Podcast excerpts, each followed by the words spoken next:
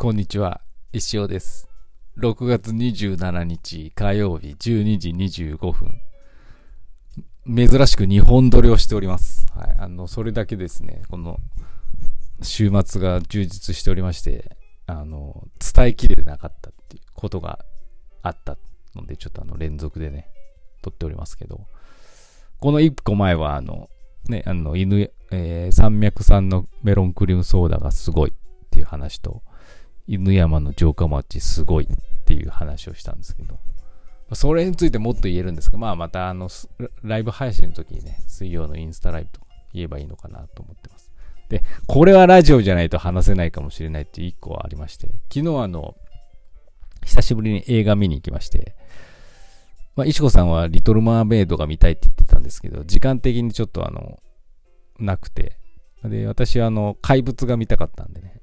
で、石子さんも全然怪物とかあの好きな人なんで、怪物を見ました。あの、エータが出てるやつですね。はい。これがね、良かったんですよね。よ、良かったっていうかね、見終わってからじわじわ来る。あ非常に面白いあの映画だったなと思いました。あ、これネタバレ含むんで、あの、怪物まだ見てない。これから見に行くかもしれないという方はですね、今すぐ、えー停止ボタンを押してスマホをポーって投げていただければと思いますけど、あの、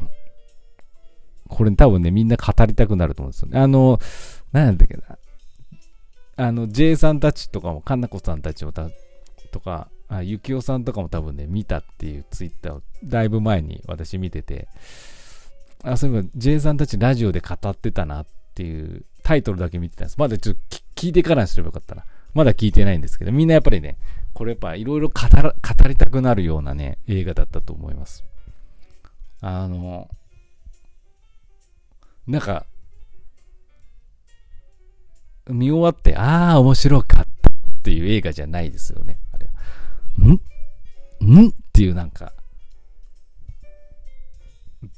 っていう感じも受けるかもしれないですけど、いや、でもでじゃないんですよね。なんだろうな、おおっていうなんか本当に、あの、見た人のが誰視点で見たかとか、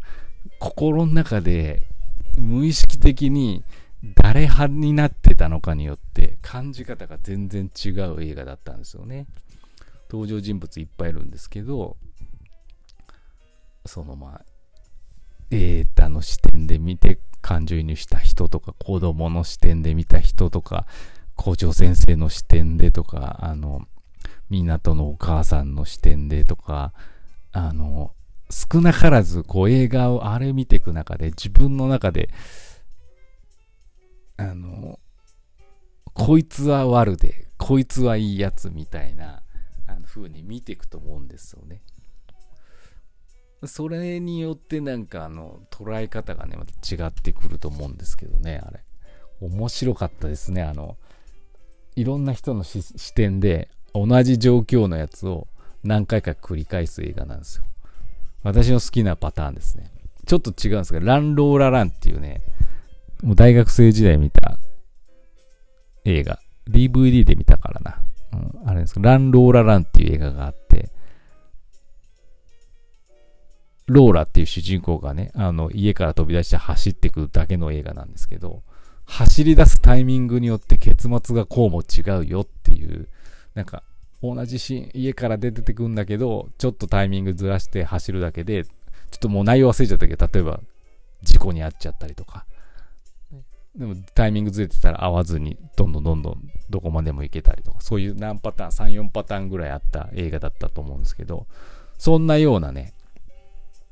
あの、同じシーンを、このね、エータ、あの、先生役の人の視点でとか、母親の視点でとか、子供の視点でとか、あの、繰り返す映画で、非常に、まあ見ててそういうの面白かったし、映画的にね。あれ？ね、こんなあの視点が変わるだけで、全然お、あ、事実が異なってたりとかね。最初母親視点で行くんですけどいじめられて息子がいじめられてて学校行って学校の対応がむちゃくちゃでもう憤っちゃうんですよねなんだよ、もうこれ。それすごい共感できるわけですよ、見てて。なんだこの学校みたいな。なんだこの先生みたいな。むちゃくちゃだな。でも先生視点から見ると、え全然あの、違ってて、あれ？って。その、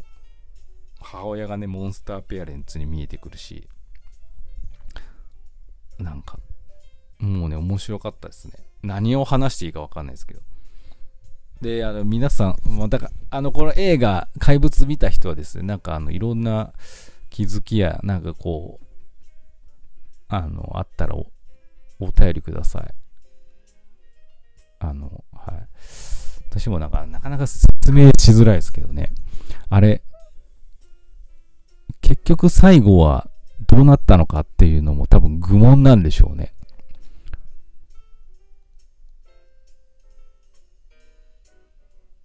最後どうこう、結末がどうこうって映画じゃないですよね。それさえも自分の何視点を引き目に見てたかによるんでしょうね。で、私はあの思ったんですけど、一瞬、あ大体の人が、あの、あ、ここネタバレなんでね。あ、まあ、ネタバレって言ってるからいいか。あの、多分あの、いわゆる怪物、悪者って、あの、中村獅童の役のあのお父さんって悪いやつだよなって思う。悪いやつ、悪いところしか、あの、描かれてなかったんで、酒飲んだくってね、虐待して、だから、ね、あの子も、なんか、不思議な感じになっちゃったんだろうなっていう、しか描かれてなかったんですけど、でも、もしかしたらね、もしかしたらあの中村獅童も、いろんななんか、苦悩を抱えてて、中村獅童視点で、えもう一回見たら、描いたら、あれ？この人別に悪いやつじゃないかもって思うような気がするんですよね。やっぱあの、港じゃなくてもう一人の子供、あの子が特殊主義ちゃってめっちゃ苦労したのかもしれないとかね。結局火つけたのもあの子たちじゃないですか。わかんないですけど。そ、まあまあ、多分そうだと思うんですけど。それぐらいなんかこう、突拍子もないやことや、いきなりやっちゃう子供を持つ親としての苦悩みたいなのが描かれてなかったんで、そういうのが描かれるのかもしれないしね。そう思うと中村指導は悪いやつじゃないな、とか思っちゃうわけです。で、似たような話ですのね、あの、港のお父さん、ラガーマンはもう死んじゃってて、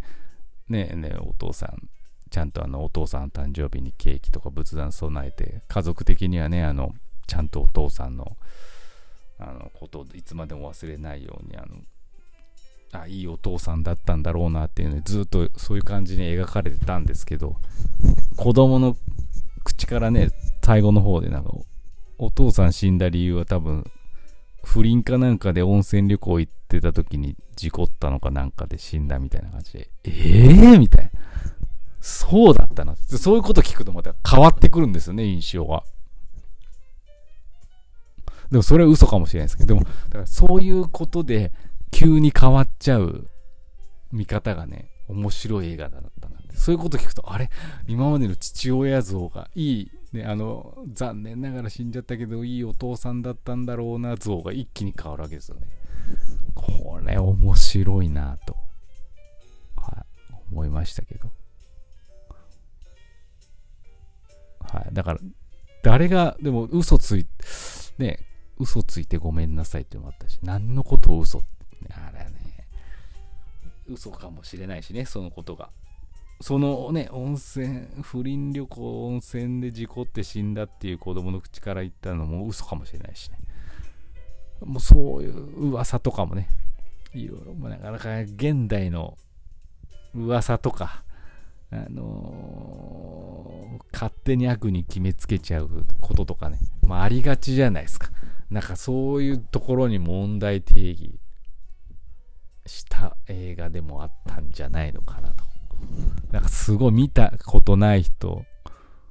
が聞くと何を言ってんだってことになっちゃうんですけど、まあ一回見ていただければと思う。うわーすっげえ面白いみたいな映画ではないですけど、見てからじわじわ、いや、ってことは、なんかね、じわじわ来るんですよ。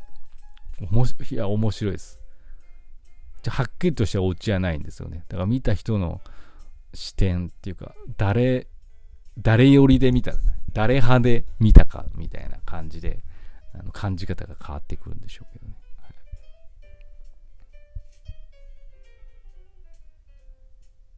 っていう感じでね、非常に、あの、面白かったです。是枝監督、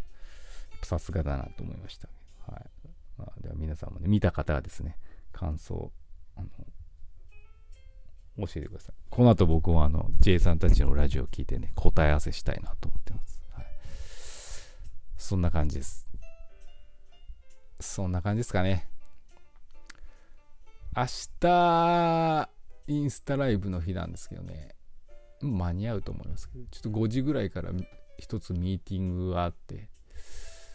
まあ、で間に合うか。8時なんで3時間もあれば間に合いますね。っていう感じでございます。はい。もうあっという間の週、ね、月末ですけど。あのー、なんて言ったらいいのかな。うん、まあね、月末の恐怖というんでしょうかね。もう来月大丈夫かなっていう、お仕事お待ちしております。えー、お待ちしております。ベースでもね、T シャツも売ってますし、よろしくお願いいたします。そんな感じで、それではまた、えー、いつか会いましょう。